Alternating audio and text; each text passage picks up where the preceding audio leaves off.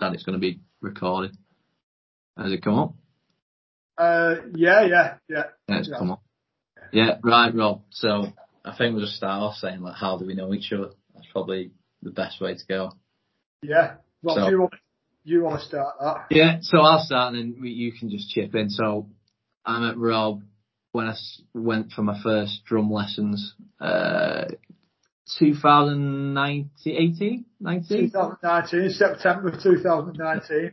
Yeah, um, and then we didn't really play drums that much. We just spoke about uh, psychedelics. I think we got to that after about six months, didn't we? I think we did. We did kind of play drums at first, but obviously, like I, I got you as a somebody who'd never played drums before, which was ideal for me because I did- didn't have preconceptions about learning songs and things, and uh, I could kind of start you with the basics. So I, I, I like that, and I got on with you straight away. So yeah, we, we, we had the similar personalities, a similar interests, so we just got along more. And it, it went from like playing the drums to then just sessions where we were just talking to each other. yeah, yeah. so obviously the podcast about being sober. Um, I was at the time. I think I started doing um, just a year not drinking. I remember saying to yourself, "Oh, I'm doing this thing, not drinking." You were like, "Oh, I've been sober for fucking five years." Like, "That's so, uh, what kind of in, would you say? What was the first thing that inspired you or made you make a decision to kind of sort your shit out and go on a path of uh, being sober? Well, I think I was aware I had a drink problem when I was a teenager. Uh, because like obviously I, I was aware that it was causing me problems and um, and like my dad would never pull any punches with me. He said, "You've got a fucking drink problem, Rob. You don't drink like other people. You you you get absolutely hammered. You get brought home in a comatose state by your friends. It's chaos, like and uh, and I think I first tried to quit drinking when I was about 21, and uh, I I lasted like a few weeks before I surreptitiously went and had a drink. Um, and then, then it was just back into chaos, like times 10. Yeah. and, and, uh, and then I think I, I managed three months when I was 25. Cause again, like by 25, I was under no illusions. I was a serious alcoholic living in abject squalor. Like you wouldn't believe the situation I was living in. Uh, Yeah, where, where were you living? I was living in a flat, a council flat in uh, Worsley Mesnes in Wigan. It was uh, like it was just degenerate and uh, graffiti all over the walls and not a door on on on the door frame and the hinges. You know, they'd all been smashed off at some point, and various states of like not being able to see the floor for cans and all that kind of thing. And there was like rats living in the kitchen and mice living in the in another little room. You know, and it was just I always had parties round there and people round there all the time, and it was just general debauchery and like squalor I was living in. Um, so like I tried to uh, give up drinking in 2005 when I was 25, um, and I managed three months, and then and then went to Australia to visit my brother, and I knew in my head I'm going to drink again. So when I got over there, you know, I did end up drinking again, uh, and then I spent another two years like knowing that every drink I have is a thing that's fucking me up, but not being capable of uh, of not doing it. You know, not having that every single day. I tell myself that this is the day where I stop. I know it's this fucking me up. This is the day I stop. And then at some point during that day, I'd sit, be sat there with a drink in front of me yet again, go, well, there you are again, dickhead. You, you're drinking again. And after the first one, all bets are off and I'm away again. Yeah. Um, and then in 2007, it had like reached a, a head and I was, my mental health was absolutely at rock bottom and, um, you know, I, I like tried to kill myself a few times and things like that. Um, and I've moved away to Sheffield as well with a, a girl I was seeing at the time and, uh, as a means of like thinking, oh, it must be Wigan that's doing it to me. It must be the place I'm in that's doing it to me. And it wasn't. It was my own head that you know, you take your own head with you every, everywhere you go, basically. So then I was just a lonely alcoholic in a city where I didn't really know anyone, rather than a, a lonely alcoholic in a town where I did know loads of people, you know. yeah. Uh, so yeah, I ended up back in Wigan, and uh, I, like the last time I had a drink, I went to the pub early in the day with the every intention. I thought I'm just going to drink myself to death. I've, had enough, you know. Um, and I, I was at, I've been at the pub all day and then I went and got a bottle of vodka and was drinking that and all gets quite hazy really, but I ended up back at my mum and dad's house. Um, and I ended up uh, kicking off big time on my mum and dad and pulling a knife out on them, uh, and threatening to stab him and then getting into a fight with my brother and the police came and I'm threatening to kill the police and all this kind of thing, you know. Uh, they they gave me a bit of a, a kicking, I think, which I deserved, and threw me in the back of the van and took me down to the police station, and I woke up in the cell. So I woke up in the cell, and uh, it was like, this is you've two choices here. You've got a fork in the road if you like. There, you can either go and carry on drinking, and you, you'll be dead soon. Because I was convinced, you know, I'm, I'm going to kill myself through some means or another, but I'm not going to last very long because I'm going down a bad path.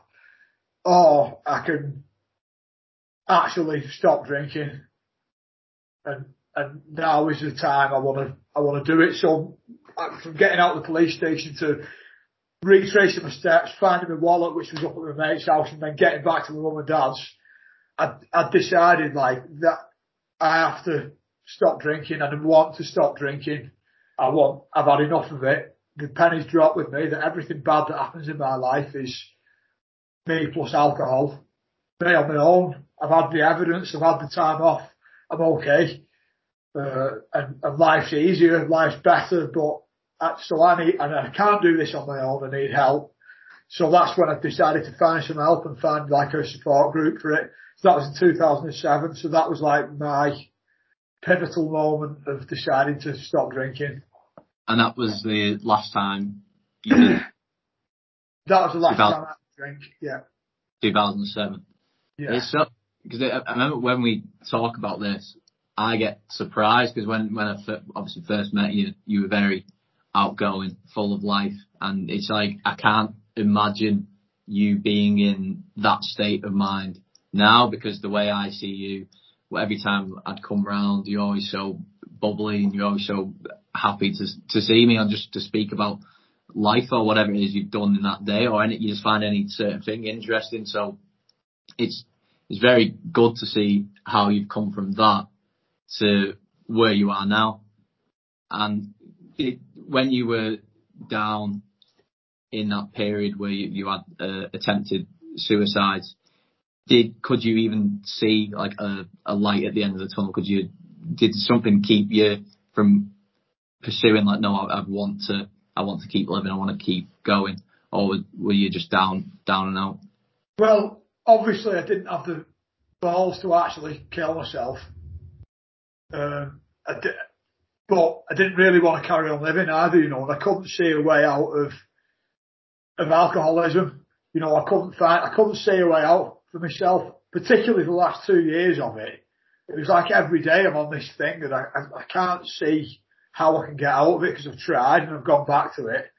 And, um, yeah, I didn't really sort of thought, well, what, what can I do? And I, like, I, I guess like, I've, and I've heard a lot of other people at support groups and meetings say a similar thing, which is that it's like slow suicide, alcoholism. You, you kind of know it's killing you and you know that what you're doing every day is taking you a bit closer to death, but you haven't, you haven't really got, um, got the bottle to just kind of string yourself up and do it that way, you know. So there was obviously something inside me that did want to still be alive. Um, and like a big factor of it was that I didn't want to quit drinking. you know, yeah. conversely, the thing that's kind of making me suicidal is something that I couldn't face a future without alcohol. You know, it was like, it's like, um, like being in love, you know, um, the, you, the idea of that being taken away from me was, was like something I just couldn't face at all. So yeah, yeah there's definitely some irony in there. Uh, it's a funny thing actually, because like when I did quit drinking, it was like a bereavement to me. You know, when I made the decision, this is this is it, and I'm I'm not going to drink again. I don't want to drink again. It was like I'd, I'd lost something close to me that uh, I knew I was never going to see again. Um, and again, I think that's very common in alcoholics that once they take that step and uh, decide that enough's enough and they're going to quit drinking, it, it's like a bereavement. It's like it's like half of you is, is, is gone that you're never going to get back. Yeah. Do, do you feel that making that decision completely changed your outlook on life and the way that you perceive um, just everyday life? Uh, do you, do you ever have times where, or did you ever have times after 2007 when you stopped where it got difficult, times got difficult, and then you wanted to drink again, or was it as simple as that's it now? I'm not, I'm not making that choice. I'm not going to drink again. That's my choice. Well, things definitely got difficult because life can be difficult, you know, and I was, I went through spells of like serious depression and sometimes I still get depressed, you know. I think I've got quite a good handle on it now, but, you know, I've had tough times in my life. I've had, um, like people close to me dying and I've had, I've had like some fairly upsetting things happen. But what I got in my head early on is that all of those things, are infinitely easier to cope with without alcohol.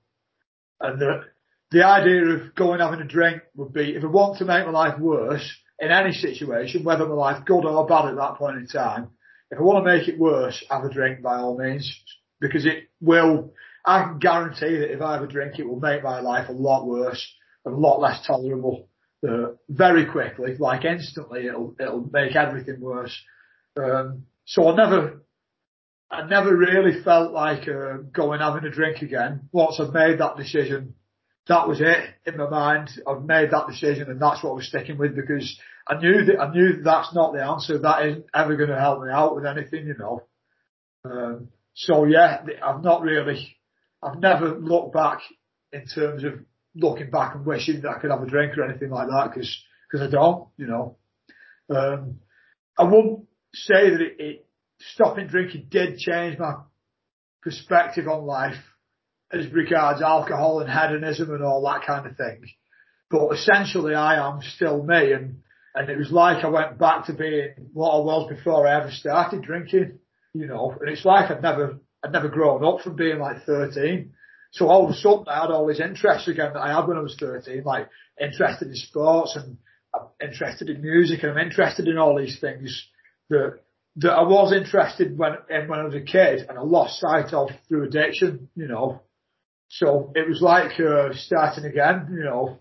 Yeah, I, I think I can definitely agree from when I stopped drinking for the first time in 2019. I, I, I feel, I realised that I just had all this free time because I wasn't going to the pub and I wasn't, I wasn't going to uh, part, parties as much, or yeah.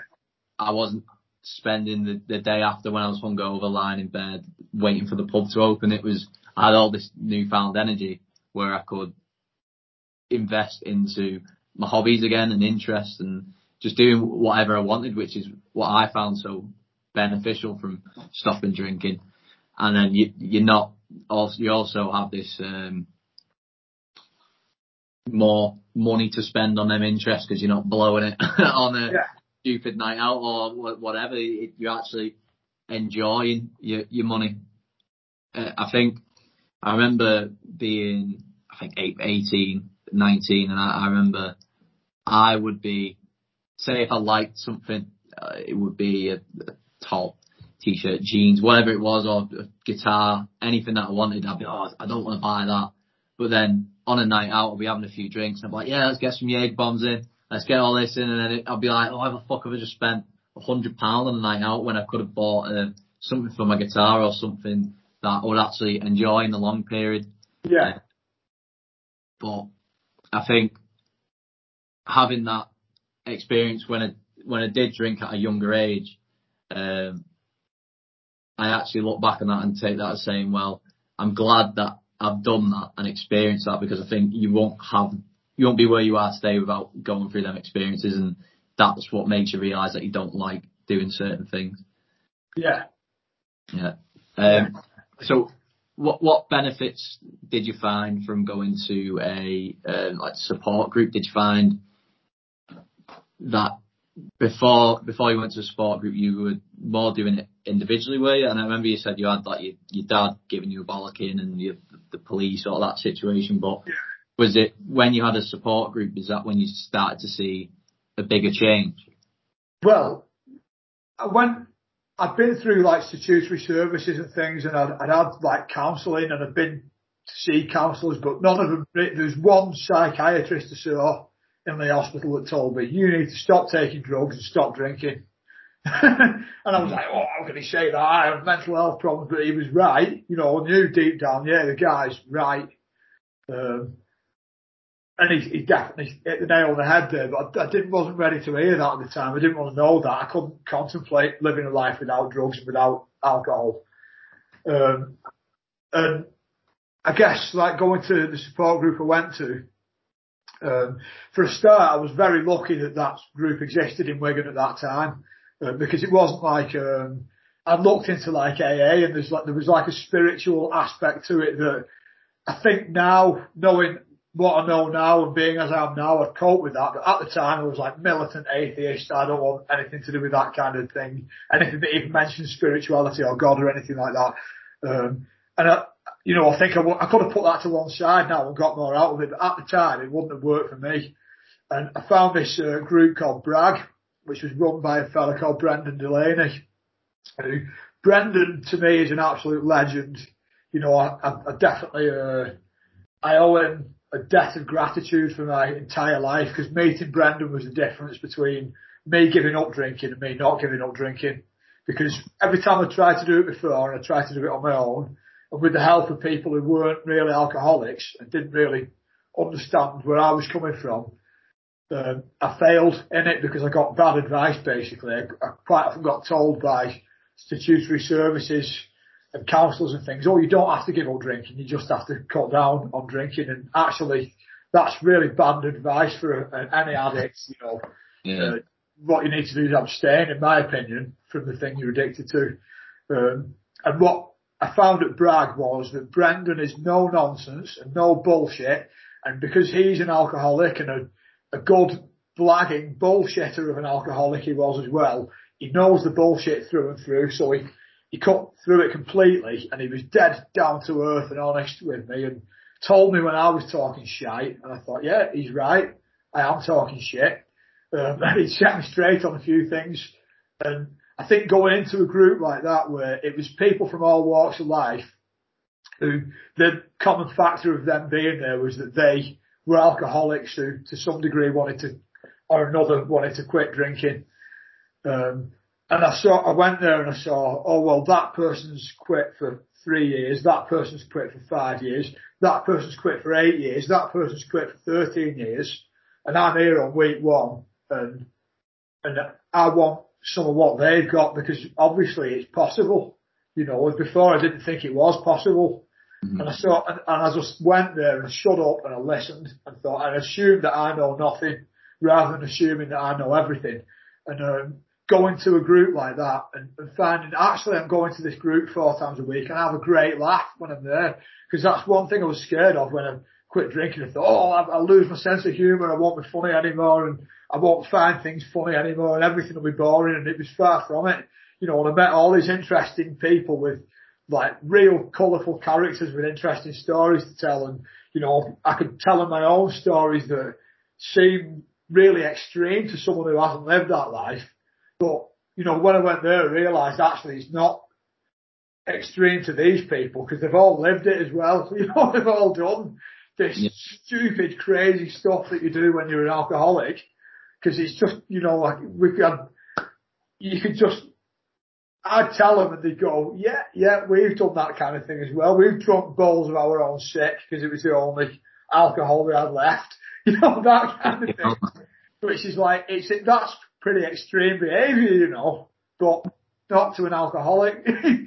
you know what I mean? I, th- I think that when you when you're in that mindset, or when you're in that that period where you're just so solely focused on getting that, oh, I need to get more alcohol, I need to get alcohol, then Yeah. you that you just look to them extreme measures. Um, yeah, yeah. So, what the benefit you've found from these support groups? It seems that you've found a lot of benefit through other people, and Yeah. other people just giving you guidance and calling you out on your bullshit. Yeah, Uh, I think a story I I remember being in the, the post house with one of my friends and I was depressed at the time when I, I was telling him about it. And it, it was the first time someone had said to me, just as cutthroat as possible, said, he was like, well, if I was fucking you, I wouldn't be drinking and I won't be doing any drugs. I was like, well, I'm not, I'm not doing anything, I'm not doing drugs. You're like, yeah, but you're fucking drinking, aren't you? So you're drinking, but you're clearly not putting as much effort into it as you, you think you are. And at the time, I remember being irritated at him, and I, I wasn't for for a while. I was like, he got in my head where he, he pissed me off because of what he said. But in the long term, that honesty, which I've never particularly got from anyone, benefited me.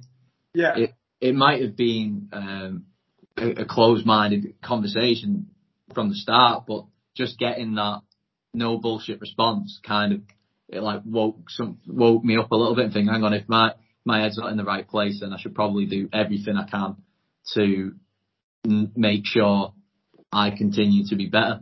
And for me, it was, well, I've not tried giving up alcohol, so I'll try that. And once I did that, then I found that my life became better. yeah, Uh, but I'd notice after a certain while when I, I'd, I'd be bored sometimes to fill up that time um, of when I'd be going to the pub drinking or going out to Manchester or Liverpool. I'd, I'd be bored because I hadn't yet found something else to do. Um, whereas now when I've, I've, I've stopped again, so I, I, you know, I started drinking in June before I came to Prague again. And I, with that, I remember I, I was thinking in my head, oh, well, maybe I can. I, I can go back and have a drink. And I, I proved to myself that I can.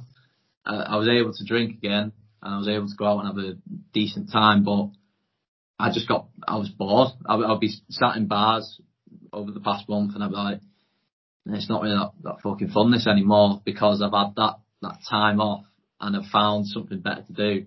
Um, I don't enjoy it as much. Yeah, And it's I'd rather be doing other things with my time, which is what I found from stepping back from it. And I know now that I just I don't require that in my life. So, what what hobbies and interests did you find again uh, once you stopped drinking? Uh, Well, I started. Uh, I mean, at first I was like at a, a loose end, and uh, I went back to work sound engineering again, which was like a big mistake because I was in a pub, um, and that wasn't really um, a good place for me to be. I was smoking a lot of weed as well, which it probably helped in a lot of ways. You know, it stopped me from wanting to leave the house for a start, which is not a bad thing on a Friday night for an alcoholic. You know. too too paranoid to leave the house from it. Yeah, yeah. So it was it's funny, funny. It kind of helped me in that way, but um, I think what I found is when I quit smoking five months after I quit drinking, and I started going to the gym, and I started training, and I started going playing football again. So like, I, then I, obviously I, I got into like obsessively exercising. so I replaced one addiction or two addictions with another one um, which resulted in me getting injured quite a lot. But I started eating like a horse as well. You know, I'd always been really skinny, and I was like nine and a half stone when I quit drinking, and then I took the alcohol away, and I lost even more weight. You know, uh, and then you know I bumped into a, a friend of mine. And he said, "Oh, start coming to the gym and start training with me," which I did, and it started making me feel great, you know. And um, I started noticing, oh, well, I look better, I feel healthier, a bit, I'm, I've put weight on, I'm stronger than I was. Um, and that, that was it really. I kind of replaced it with, with exercise to a, large degree. That was like the main hobby. And then I still had the music, you know, still played drums, I still played guitar, but I had like a, I'd had a, a kind of love-hate relationship with music at the time because I saw it as something that had kind of led me down this path of alcohol in a, a large way because it, it, the two things are quite inextricably linked really. Yeah, well, it's, it's like uh, the rock and roll fantasy, isn't it? Living the Yeah. rock and roll lifestyle. Uh, Yeah, yeah. So it, it does come hand in hand. Um, but when, when you once you started playing again, when you started playing guitar or drums, did you find that you eventually actually got better at something what you wanted to actually be doing because you stopped doing, uh, stopped drinking alcohol? Yeah. Um, was that due to just the, the found time, or was it just because you had this this new found focus? Yeah, both. I'd say both of those things, and like particularly drums, because I kind of realised, well, drums are my instrument, and I can mess around on guitar and bass and things. I haven't taught myself to play bass a bit more, but drums are, I've like really focused on, and uh, in a way that I've never focused on anything. I, I don't think like exercise is kind of a, it's a, a fairly limited thing training you know, and I, I learned to box and things as well. Boxing was a big thing, and you can do that again and again. But the fact is, I'm, I'm getting older. I'm in my forties, and you know, you kind of have to wind back on those things a bit. You can't, you can't carry on boxing into your forties because it doesn't punish you too much. But drumming, you can carry on for the rest of your life, I think. Um, and, and it's such a, a deep subject. Uh, with so many different facets of it that you should you, you should never stop learning. There's always some other style of drumming that you haven't even thought about, you know, that's, that's waiting around the corner for you. And, uh, you know, the deeper I've got into it, it's the old adage, isn't it? The more you know, the more you know you don't know. You know, the bigger your knowledge is, the bigger you, rea- you, you realise your ignorance is. So as I've learned more and more, there's a, a, a way I've heard it put, which is if your knowledge is a clearing in the trees, and your ignorance is the trees that surround you, the bigger the clearing, the more trees that surround you. You know, so the bigger your ignorance is. yeah. So you, when you stand there and think, well, I've grown my knowledge base as a drummer, and and I can see this, this, this, this, and this that I can't do. You know, I, I I, didn't even consider to exist before. You know. I, I remember after our, like my my drum lessons when I first started with yourself, but the main music that would inspire me was uh, like Oasis. Um, when I actually started playing guitar, it was like Jake. Re- It was just really indie based music, but Yeah. I, drums I just thought they were there, and I didn't particularly listen out for them. And I, what I'd be listening to was just basically indie music. And then I had like two or three lessons, and I think it was your yourself and uh, Martin. Martin, Yeah. And you just like, yeah, snare on the two and four, adding a ghost note and just keep the hi-hat going, and add the uh, the bass on the one and the one and two and a three and and it, then that was it. And then I was like, oh fucking hell, that's, I can never listen to indie music ever again. and then I had, it was, I'd, I'd appreciate different, um, genres of music then, you know what I mean? I remember saying to yourself that I thought jazz was rubbish. And now I listen, I find myself listening to it a lot more because there's, there's so many different drum techniques and patterns in there and it's just a Yeah. rabbit hole to go down. yeah. But yeah, it, it definitely changed the music that I listen to and my, my ear for music now is that Yeah. I'll look out for records that have fucking great, great drums on there, which are just tight, um, have different techniques. Whereas I used to just specifically focus on indie music because the, the lyrics were nice and the, the, the chorus was good. Yeah. Uh, so, how, do you think overall, you've spoke about how people have, have helped you along the journey. yeah. Do you think that your your personal relationships, for example, your your father, your your mum, or your relationship, or even your your child, have, have those improved drastically from quitting alcohol?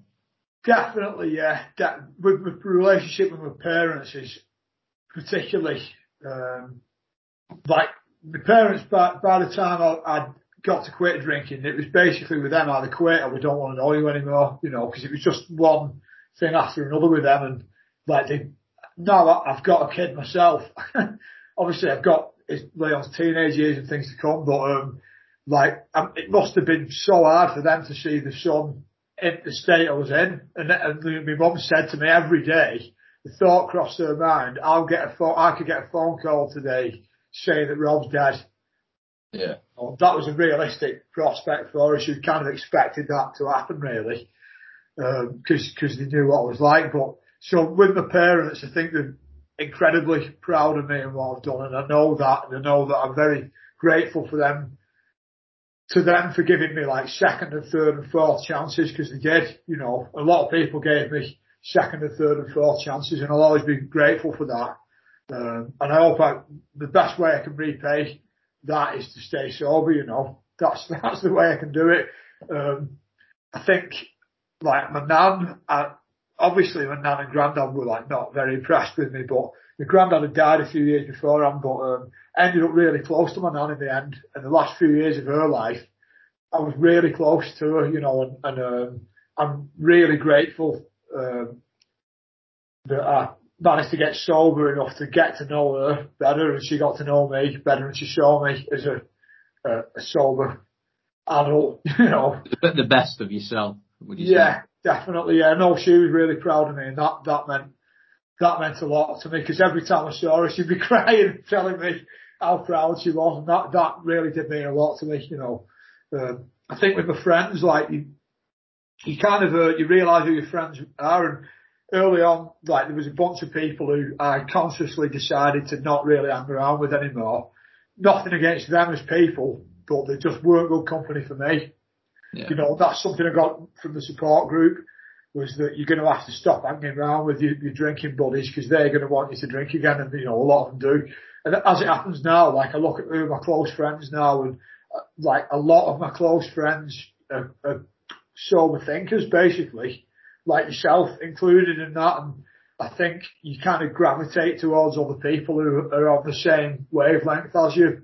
You know, uh, obviously like Leon.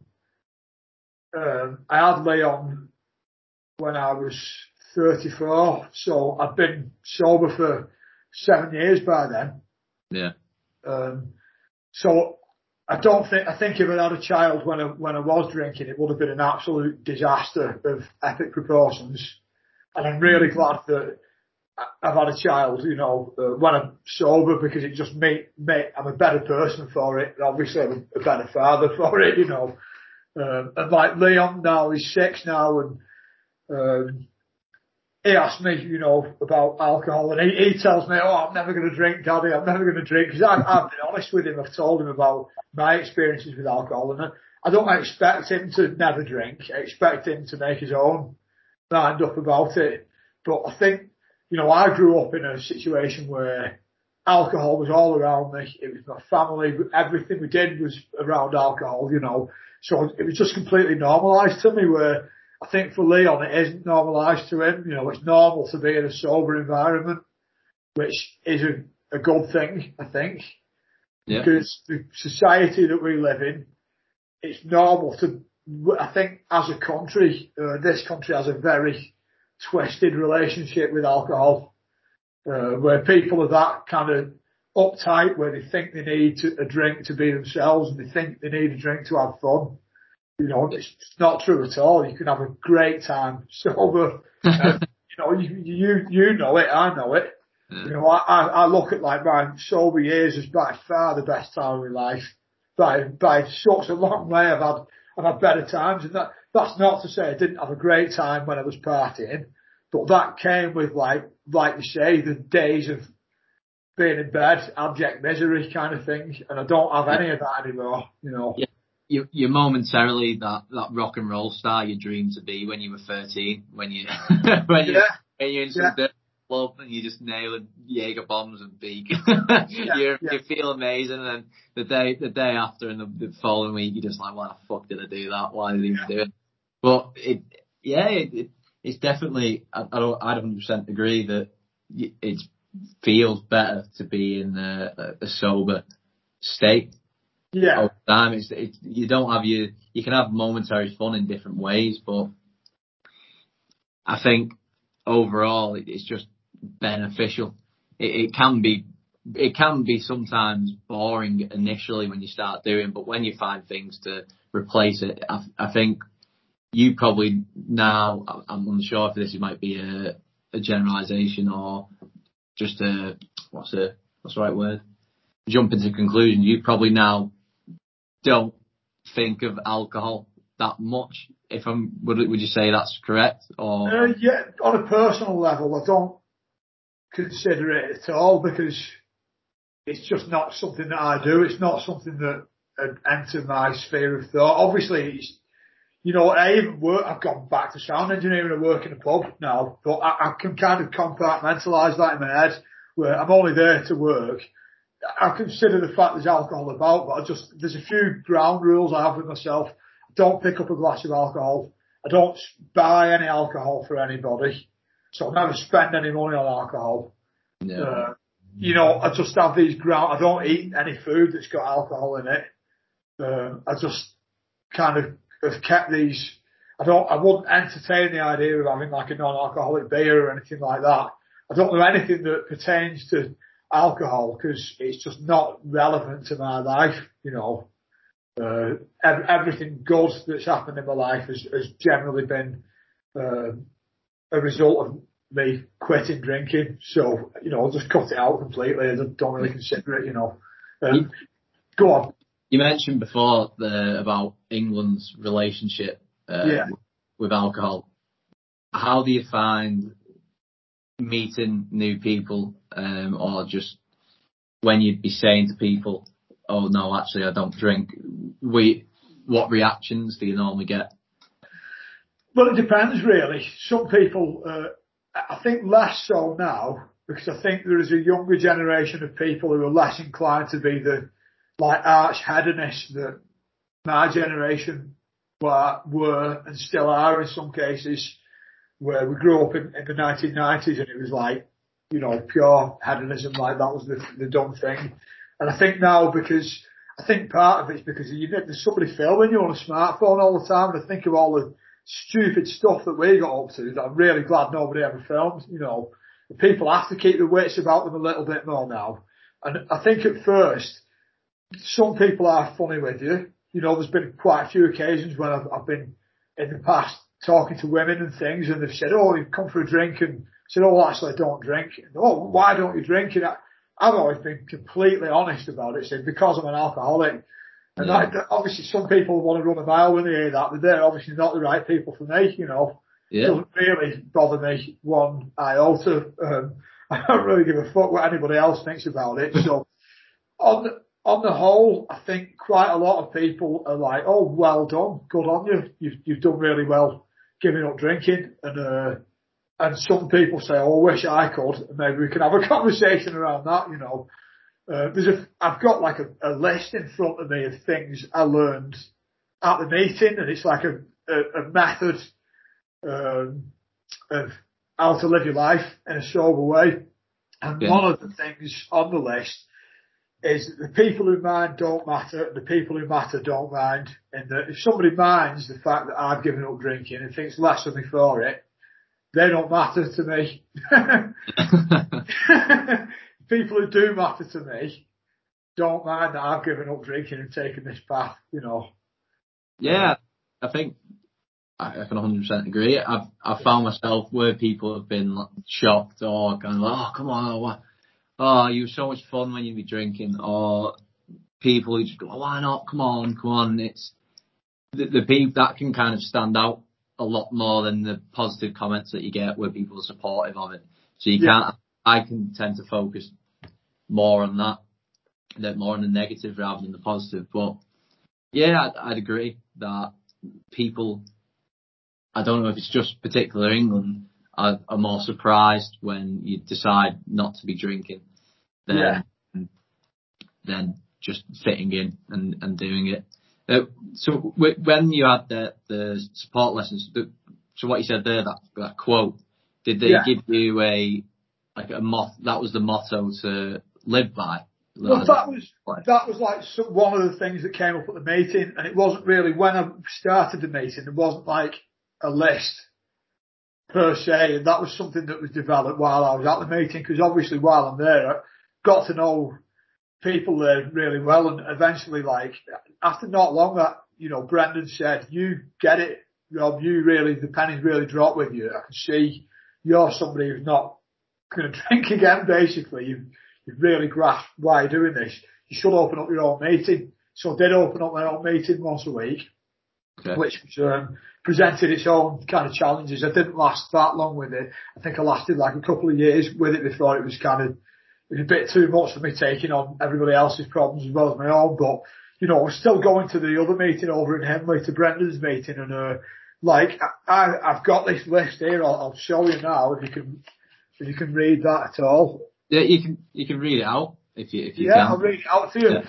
This is like my own interpretation of the method, and I know that um, Sam, who's Brendan's cousin, moved over to Grimsby and he started a thing called Creative Start, using art to help addicts out basically. And uh, his, he's got his version of the method, I've got my version of the method, and like this piece of paper has basically been everywhere with me that I've lived since I, I wrote it down, which was like 2009 or something like that. So it's on the wall everywhere I go, and you know every day, I, even if it's just subliminal, I'm reminded of it.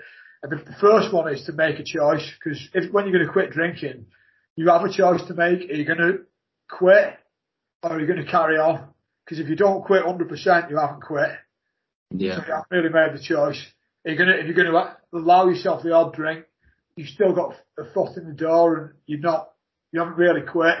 You haven't really made the choice. So the number one thing is you have to make that choice and that has to be the choice you live by, you know.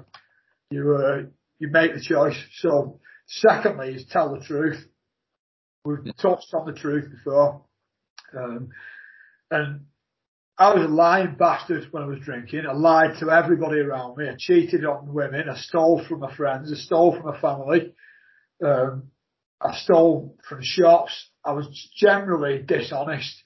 I, I don't think I was a bad person, but I wasn't really a, very good person either. You know, think justifying it by saying, "Oh, I don't think I was a good person." Well, no, actually, I was a cunt. you know, actually, I was a cunt. I was dishonest. I was unreliable. Um, I always had an excuse. It was always somebody else's fault. Although I was very good at blaming myself for things that weren't my fault as well, and using that as an excuse to batter myself with more drink. You know, so when I quit drinking, it was like, well, all of that goes. You know, I stop behaving in that way. I stop lying, and I start telling the truth, and I start being honest with myself, and I start being honest with other people, and um, I stop cheating on women, and I stop, you know, stop stealing from people. And for a start, most of what I stole was like booze and money. You know, money so I could get booze because I was always broke, you know. Um, and all that went out the window when I stopped. When I made the choice, I started telling the truth, you know.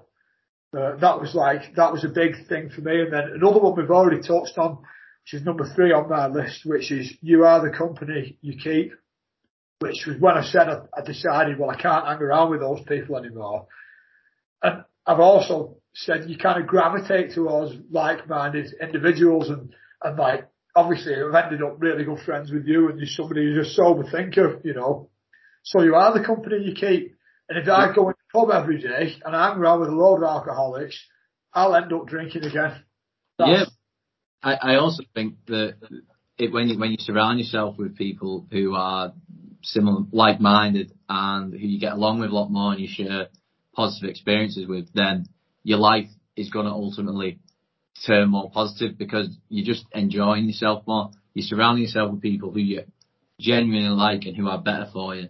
If you cons- consistently surround yourself with people who are going to be putting you down for not drinking, then I can imagine it's it's more likely that you would go back to it. But Yeah.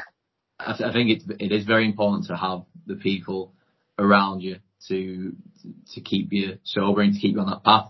I, Yeah. I've I've benefited from having you as a friend because I any times because it was new to me any any sort of anxiety I had in my head or any new thing that I had to deal with from stopping drinking, I always felt like I talked to yourself about it and I could bring that up.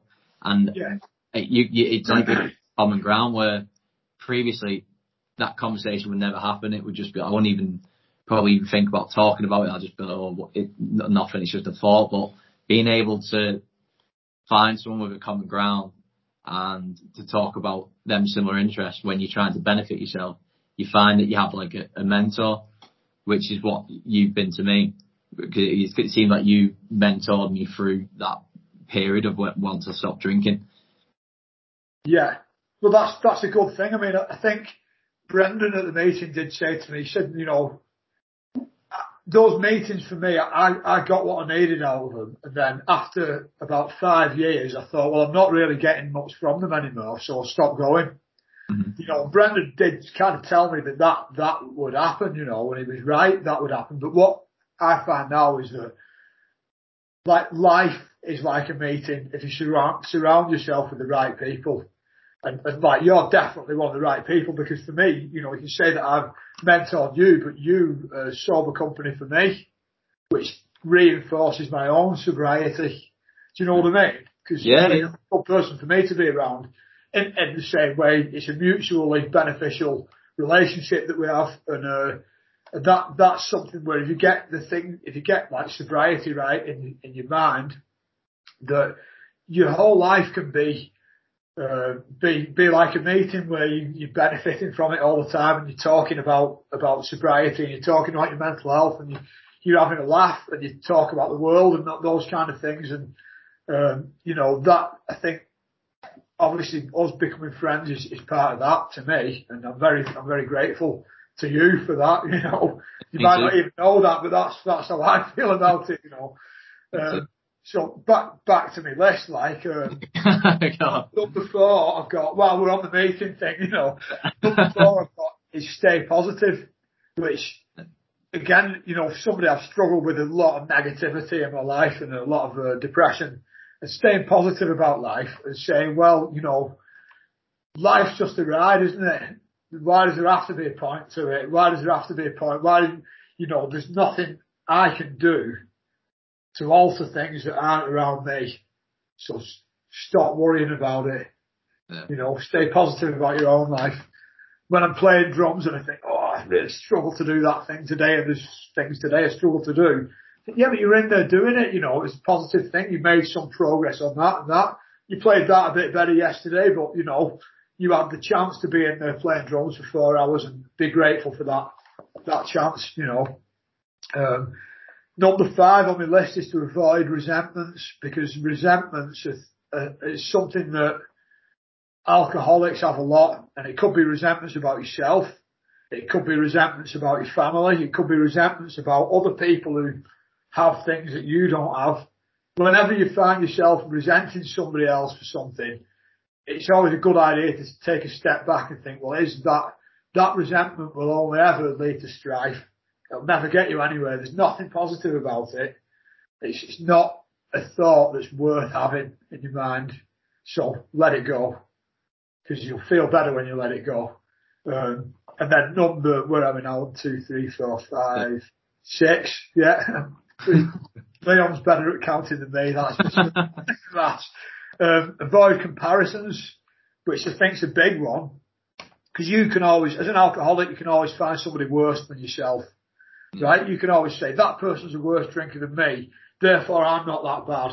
Therefore I could be able to drink again. Well, yeah. bullshit, patently, isn't it? you know, so you can take it in that context in alcoholism, but you will always find somebody worse than yourself and you'll always find somebody better than yourself. Yeah.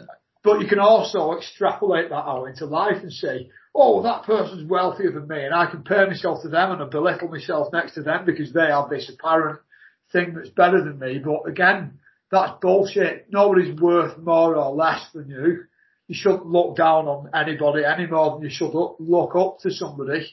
You know, we're all, we all have our place in the universe and without all of us as individuals, uh, the universe wouldn't be as it is. We're all essential.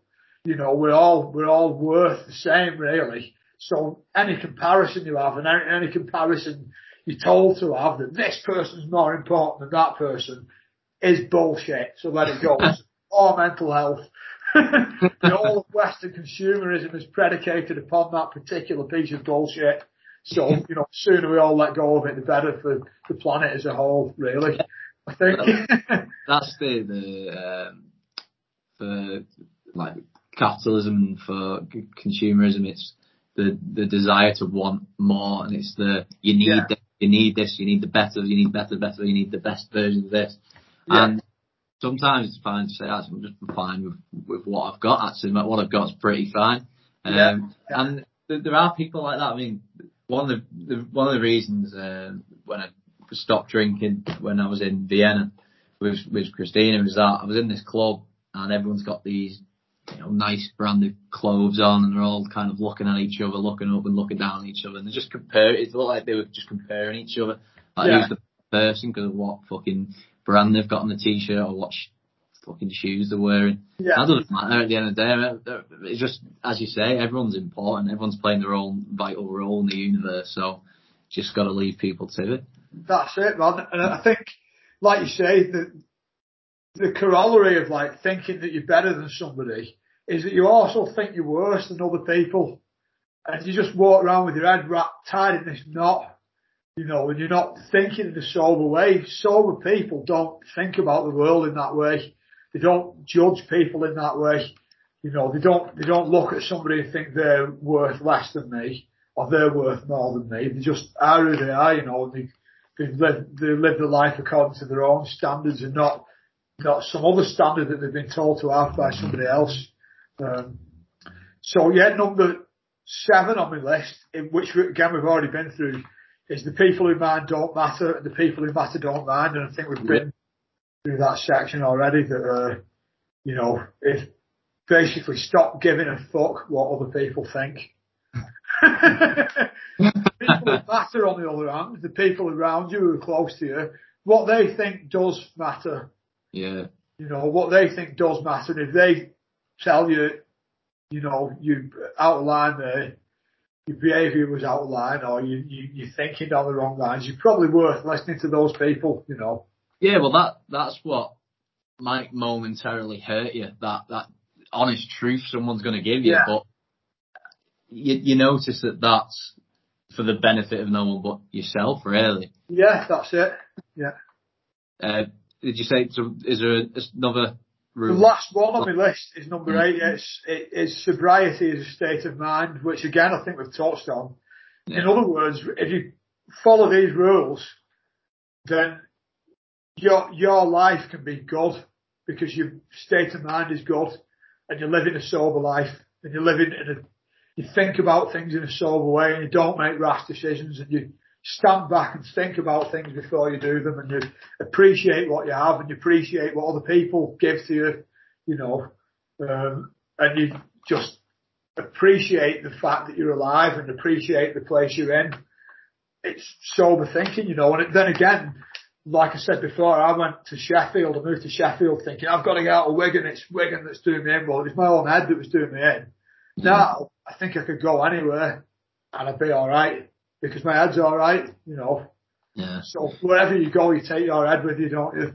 Yeah, you do. I, I remember, I Yeah. remember splitting up with my ex-girlfriend and that was a shit relationship to be in, but the way I perceived that was that, well, if I split up with her, then my life's going to get ultimately better, which is what happened for both of us. But there was a moment of she was coming round to my house to get her stuff that she'd left over summer because she was staying in Canada, and I'd gone out.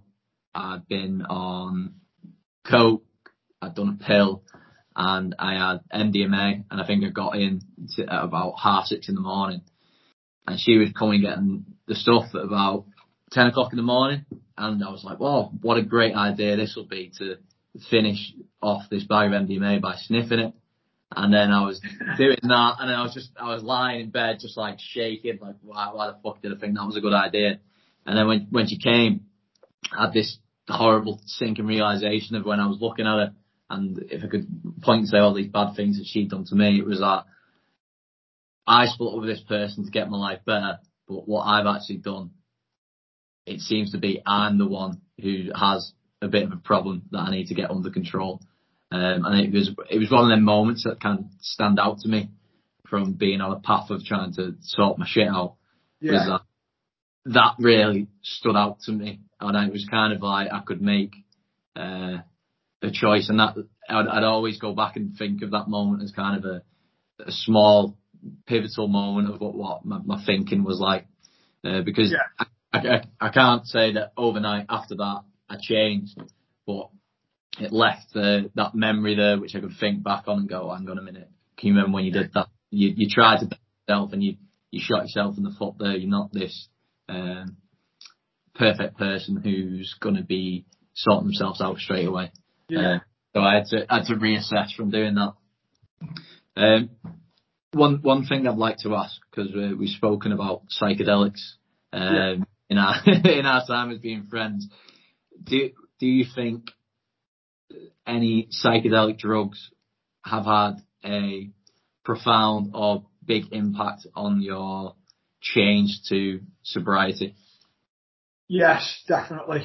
Um, just before I quit drinking, I, I'd taken some ketamine, which, and, and after I quit drinking, I took ketamine as well. And I definitely feel like that had a profound impact on my psychological dependence on alcohol and, and readjusted my relationship with alcohol at the right time for me. There was like a, a number of fortuitous events that happened that I didn't really recognise at the time, but now I look back on it, I realised, yeah, it was a good thing for me to do that. It was a good thing for me to do that. It was a good thing for me to do that. And all those things kind of, uh, played into like the lifelong everyday commitment I have now to, to living a sober life. Um, so like ketamine definitely helped me, and that's something where there's been a lot of research done on it since then, and they're now using it in, in addiction. So you know, um, I, I didn't know it at the time. It was probably still just chasing some hedonism on my part, but actually, it I think it helped me quite a lot. And then rather than with other drugs, I just did them and did them and did them, but with ketamine, I, once I'd had had it enough where I thought this is getting boring now. I stopped and never went back to it again. Uh, because I thought, well, I've got everything I need out of it. I'm not addicted to it. Um, and it definitely made me kind of readjust the way I think about things. Um, another one that, that's helped me out because, you know, quitting drinking is kind of part of my story of addiction. I'm an addictive person. I have an addictive personality and you know, I've been bounced on and off with, with drugs and I've bounced on and off with smoking weed and, you know, I got diagnosed with ADHD. That was another thing. So I got prescribed, um, Ritalin for that, methylphenidate, which is quite a powerful stimulant. And I've had quite a problem with stimulants in the past with speed, cocaine and things like that. So, um, I got prescribed that and I, you know, again, I started doing it and I was back into the chasing it and crushing up the tablets to get get me more high and all that kind of thing. Really, I was just chasing a high. Um, and yeah, I did some DMT up on Billinge Hill on my own, yeah. and it completely wiped the slate clean in terms of wanting to do anything psychoactive. And I think that was in 2017. Yeah. As far as I haven't touched anything psychoactive since then. I, I'll tell a lie. I think I've, I've eaten. I ate some cannabis butter last year, which was a, like a, a,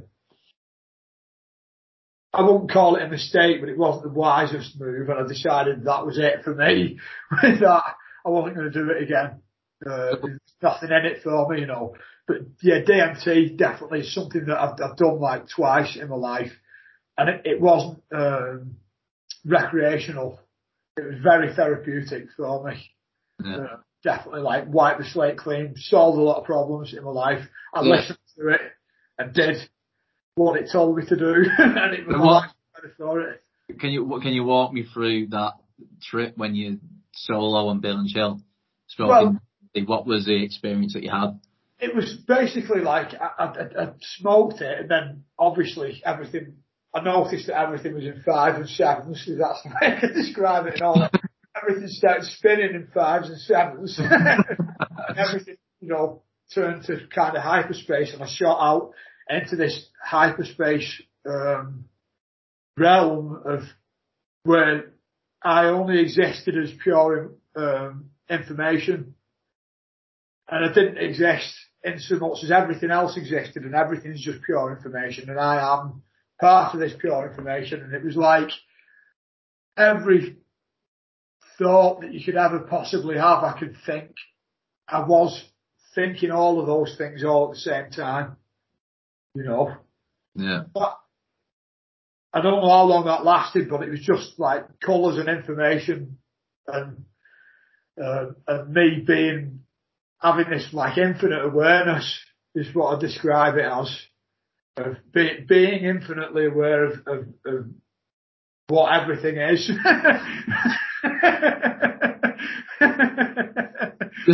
it's the only way I could really describe it.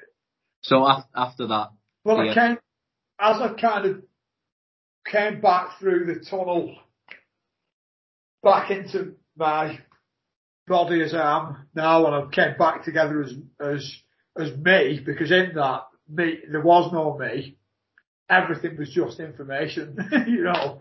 Yeah. Um, and when I came back into being, some of these thoughts dropped into my head with me, you know, and one of them was like, quit your job, um, quit taking Ritalin, quit smoking weed, quit fucking worrying about all the shit that doesn't matter, stop frowning and laugh and go and see a doctor because your throat's fucked.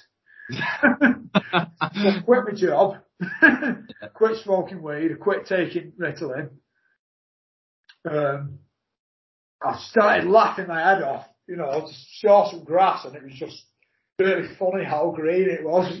I was like, what the fuck am I worrying about? Really, what am I worrying about? Fuck, I've got sober for, for this to be walking around angry and with a frown on my face all the time and, you know, concentrate on the things you fucking love doing, not concentrate on some shit that doesn't matter, you know. And uh, I did go and see a doctor. That he said, "Oh, I don't like the lucky tonsils," and ended up um, being tested for cancer and all this kind of thing. Uh, fortunately, I didn't have cancer, but I did end up having my tonsils out, which was a good thing, you know, because what what was up with them was could have turned into cancer. So, and actually, my health's been a lot better since then. You know, my physical health's been a lot better since that, uh, as well as my mental health. So that was that was kind of my my DMT experience in a potted little thing because it was obviously you can't really you can't really describe it. yeah, I think that with a lot of uh, psychedelic drugs, it's it's hard to put into words the experience. Yeah. Yeah. Yeah, because it, you're in a reality that isn't this reality. Yeah. yeah, but it's also like you're on like I always feel I remember when I when I taken LSD, I felt like I was on the border of reality, if that makes sense. It was like I was somewhere in the middle of yeah. what's real and what's not real. And I yeah. was like, I went more to the what's not real, I'd be crazy. And I was like, okay, I would stay more to this. stay more to what's real so you don't go nuts. It does ask you some interesting questions about the reality that we, we inhabit day to day and what's real and what isn't real. And in terms of your own perception, what we perceive is only a fraction of what's really there. So what we can't perceive is that not that's still real.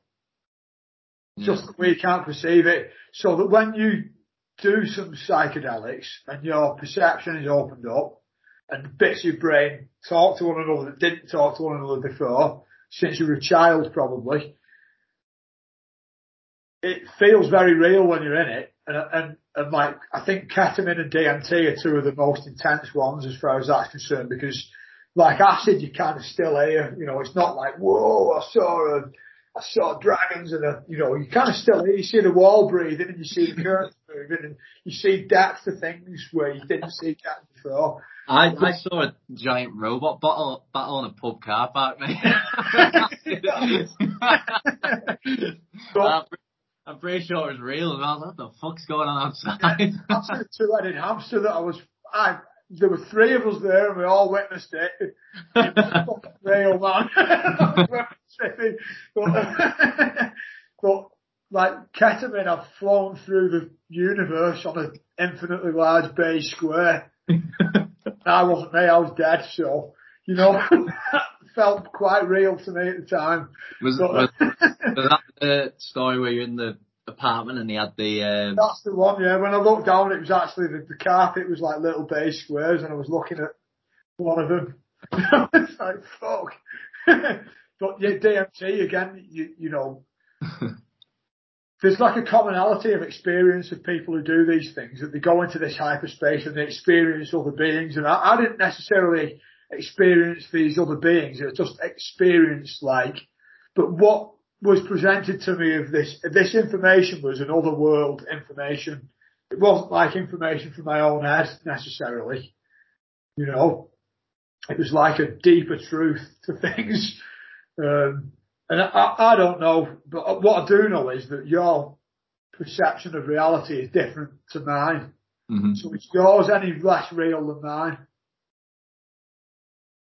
Uh, or is reality itself like a transient thing? I don't. I don't know. to be honest, I think I think this is yeah. Everyone perceives it. It's your own perception of just how. I think the same. We could see the same thing, but we could interpret it in different ways. Um, Yeah. And I think that's, especially if you do psychedelics with somebody, I think that can kind of be um, shown in that trip. When I've done a magic mushroom trip with one of my friends, and we both taken different things from that trip. Yeah. Uh, so this was actually the, the first time when I said to myself, um, it was I was on a, a, a trip doing magic mushrooms. I, I just turned to my friend. I was like, "Why am I? Why do I drink?" And I was laughing. I was like, "I don't even like it. I don't. I don't know why I do it." And I was like blown away. I was like, "Why do I do? I don't even like it." And he was like, "I don't know why you do it. I don't know why you're asking me." And I was like, "I don't know why I do it, to be honest, mate." And it just that it was one of them moments where the main thing I took from that was that me not wanting to drink, whereas he took his own little thing, what he was dealing with from his trip. Um, so yeah, I think I, it's it's just it really. It's, I think the psychedelic trips are so profound because it just completely can change your perception on Yeah. what you thought was real. Uh, Yeah. I think that brings in more of the like the spiritual aspect to it Yeah. like you mentioned before about um, the, the, some of the support groups had like a spiritual side to it. Um, does that now, after well, after doing like psychedelics, could you see more of a spiritual side in the pursuit of sobriety? Well, I did a lot of psychedelics when I was drinking as well. I did like a, a large amount of acid when I was drinking. Far more than I did after I stopped drinking. Um, and really like, uh, spirituality is something that the problem I had with, with, uh, the, the, the version of spirituality in AA was it seemed to be focused around organised religion, which isn't something I'm interested in. But now I look at it in a different way. It seemed to me to be like that at the time, but now when it talked about a higher power, I was like, what? That really must mean God. Well, no, actually the universe is a higher power than you or me. We are part of it. We're just a little fraction of it. We're not even a fraction of it. We're just part of it, you know. But Yeah. there is a universal movement that we can do nothing about.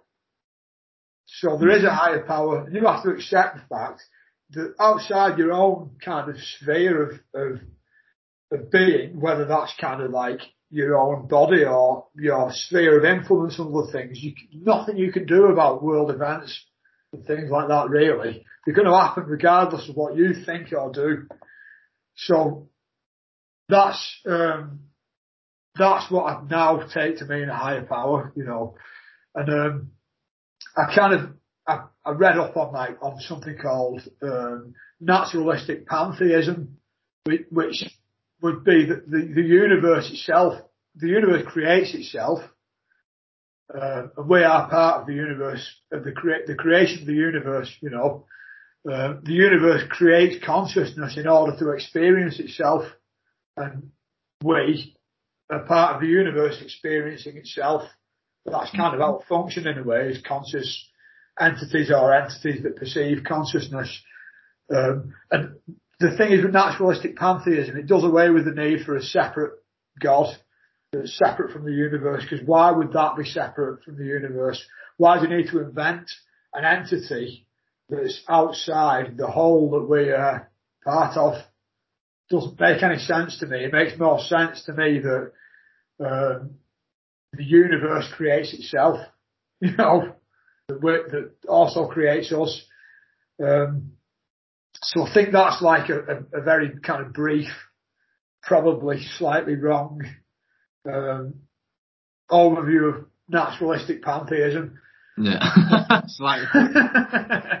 quick, That's quick. kind of the route I went down and I realised, well, there's all this layer of intuition and this layer of reality that can't be measured because you can't measure love, you can't measure emotion, you can't really. It doesn't matter what form you feel in. Do you feel this love one least strongly to five, most strongly? Well, I don't fucking know. It just goes up and down. It, you know, I just feel it, you know. There's no point trying to quantify those things. Like science is never going to have the answer for those things. Science is never going to have the answer to what your dreams really mean or what, what the intuition you feel about another person. You know, it doesn't matter what box you put those things in or how you try to quantify them. There are, there's a, an awful lot of the universe which is just unquantifiable. And that to me is, is kind of spirituality.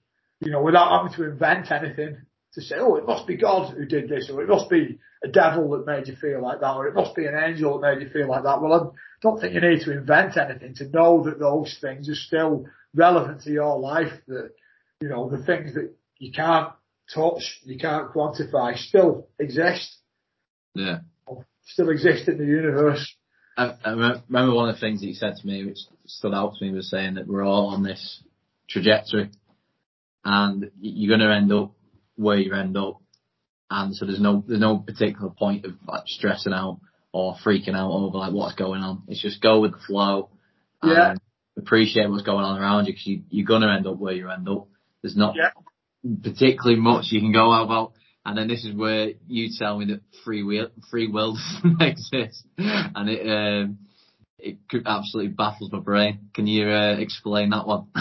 yeah, well that's, that's another side of it. I mean, again, I've been thinking a lot about this recently and how right I was in my conclusion that there is no free will. Maybe the premise of me coming to that conclusion, something was wrong in that, but then again, you can definitely have the will to change your own mind and to change the way that you perceive things. But I don't know how much power you have to actually influence the material world or whether how much of a pre-plotted path you're on. Um, my kind of way I came to thinking that we don't really have free will was by, I was driving to work one day and I thought, well, you know, we know with total certainty what time the sun's going to come up in Wigan on every day of the year for every year that you could possibly imagine because we know the parameters of, the, of where the sun is, where the earth is in relation to the sun, where the moon is in relation to the earth, the different cycles the earth works around because they've been kind of worked out, you know, different way the earth rotates, different ellipses of the earth's orbit and all that kind of thing. So we can predict with like real certainty what's going to happen in the future, you know, yeah. because we know those parameters. So if you had the knowledge of where everything, every physical thing in the universe was, the trajectory it was on, the speed it was moving at, and its mass in relation to everything else, you could more or less predict with unerring certainty where everything was going to be, and you'd know where everything had been. In which case, there is no free will. Because everything, if you, if you could... I'm not, but that, that would require, like, that for that to actually happen, and this is probably where it falls down, that would require require you to be require an outside observer of the universe. Because you, if you were within the universe, there's no possible way you could know all those things. So it's only a thought experiment, you know. There's no possible way you could know everything there is to know about everything in the universe. But if there wasn't like an omniscient being, they could predict it with total certainty. So hmm. just because we aren't capable of being that omniscient being, because we're not, does that mean that those things can't be predicted? Because we can't predict some things that we know about. Yeah, you can put yeah you can put estimates on certain things happening and gam- well for example that's why people gamble on sports games and horse racing and whatever because they predict based on the path of what can potentially happen. they do, but they don't actually know, do they? Because they don't know the parameters of those things that are happening now. Really. That's why my like take on gambling is I, I can predict that I'll never lose because I never i'll never do it. did, did, you ever did you ever gamble when uh, we're drinking, or was that has that never been? No, I've never been. So I needed money for booze. That's gamble with, I always said I gamble with my life. I don't gamble with my money. you, you none of the pussy shit. Straight to the. Uh, yeah, straight straight to the hard stuff. Yeah. So that that's my uh, on the free will thing. That's kind of my half baked take on on free will, and I think that there are some people far more knowledgeable than me that would agree with my conclusions, and there are some people far more knowledgeable than me who would vehemently disagree with my conclusions. So. Yeah, I, I can't really disagree with you because I don't know that much stuff. so I'll just let you speak. I definitely think that like we're just on, it's just a ride we're on, and, and none of these things really matter, and and like a lot of the things we do are kind of apparent choices that we have that actually we were kind of always going to make that choice, you know, just through our prior experiences led us to behave in a certain way. You know, I'm fairly certain that that, that does happen. yeah, well, uh, to be honest, Rob, I don't really have anything else to talk about from the sober perspective. So. Right. We kind of went off on a tangent for like the last hour there, I think. It's alright. I was expecting, yeah. I was expecting that anyway. Uh, yeah. So, cheers. Cheers for Yeah, talk. no worries, man. Yeah, no worries. Good, good to speak to you. Uh, yeah, we've gone through quite a lot of uh, serious topics and had a, had a laugh as well, which is. Yeah. So I appreciate it. Uh, I'll press stop on the recording now. Uh, yeah,